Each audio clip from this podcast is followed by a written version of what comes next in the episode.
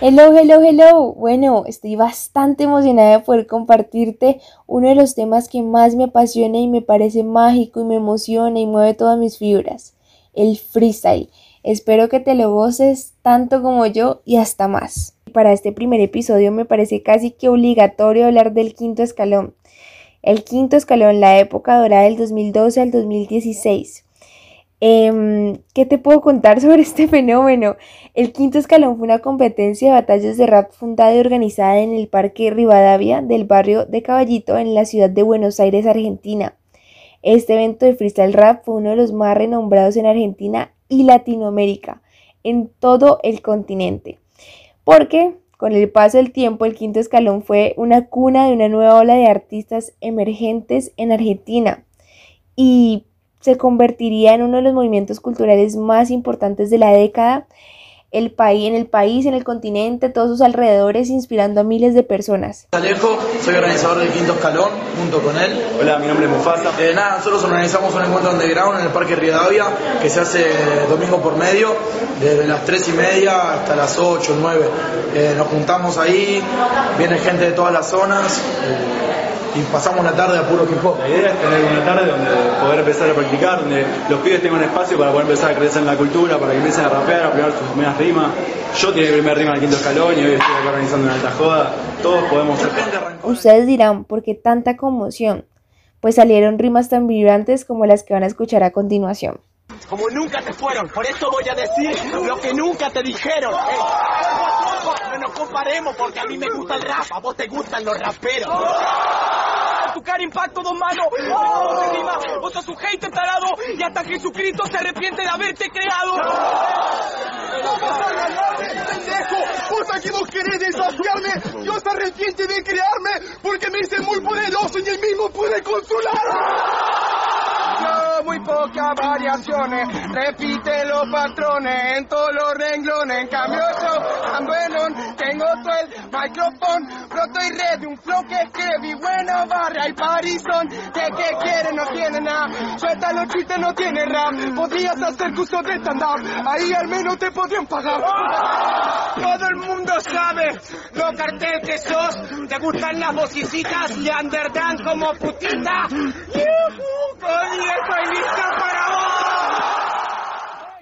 Y como lo mencionaba anteriormente, esta movida le dio un vuelco total a la imagen que tenían las batallas de rap y por esto mismo a la vida de los raperos, a la vida de los artistas que estaban ahí detrás de un sueño y que hoy en día son míticos en la industria.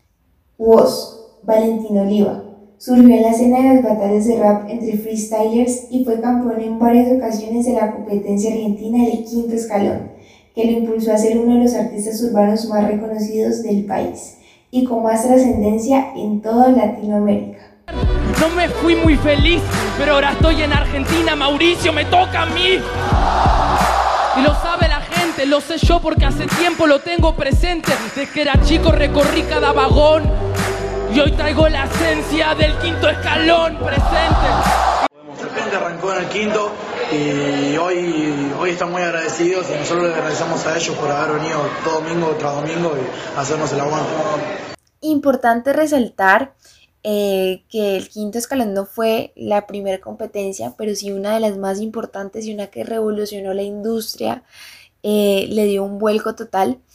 Eh, en ese momento habían competencias como la Jalabalusa o Las Vegas e incluso la Red Bull, pero Alejo Acosta, la persona que escucharon anteriormente, eh, en una entrevista para Radio HH en YouTube eh, del 2013, porque es de archivo, explicó que el quinto escalón fue porque él quería desmitificar que el hip hop, el rap, era para delincuentes, que era algo más, que era arte, quería incentivar el arte y justo eso logró con esa competencia, viralizándola por Facebook.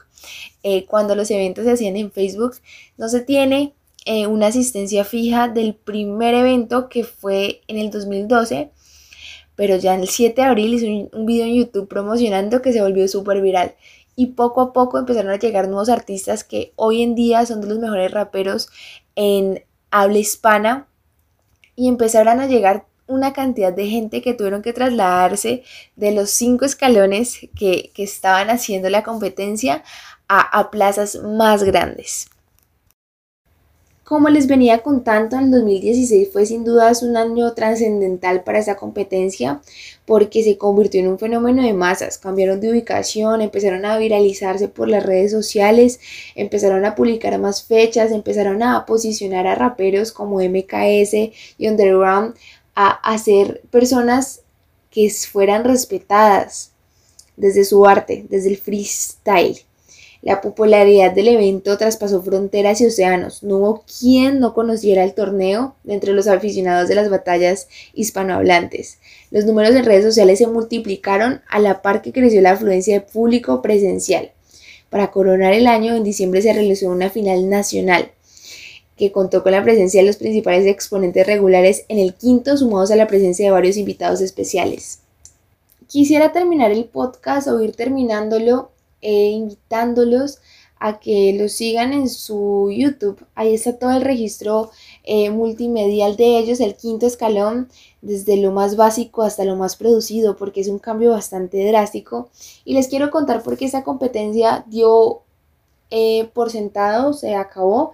Eh, tras la masificación, los dos organizadores principales, Mufasa y Alejo, eh, no, no estuvieron de acuerdo y prefirieron primero preservar su amistad. Y por otra parte, em, el 14 de mayo se produjo la primera fecha sobre una tarima con un DJ y todo el sistema de audio, iluminación y seguridad permanente. Y cuando el público comenzó a adaptarse a los cambios, se subió el, el video a las redes sociales de la competencia en el que Alejo y Mufasa anunciaban que en el 2017 sería la última temporada del torneo. El motivo fue lo que les contaba, diferencias de opiniones. Eh, además se anunció la realización de un evento internacional a modo de despedida.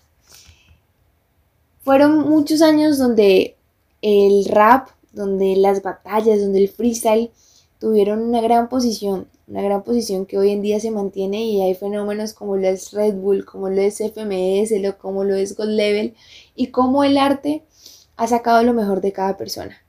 Culmina eh, la mayor de las competencias Orden Ground de todos los países hispanohablantes y de ella se, se desprenden diversos proyectos por parte de sus organizadores. Por parte de Alejo, eh, musicalmente y, y por el parte de Mufasa, una liga de competencias de todo tipo. Esto fue el quinto escalón, eso fue el primer episodio de Tiempo de Freestyle, espero lo hayan disfrutado. Eh, los invito a que nos sigan escuchando y conociendo más de exponentes, de competencias, de historia, de datos curiosos y que se sigan disfrutando. Esto es Tiempo Freestyle.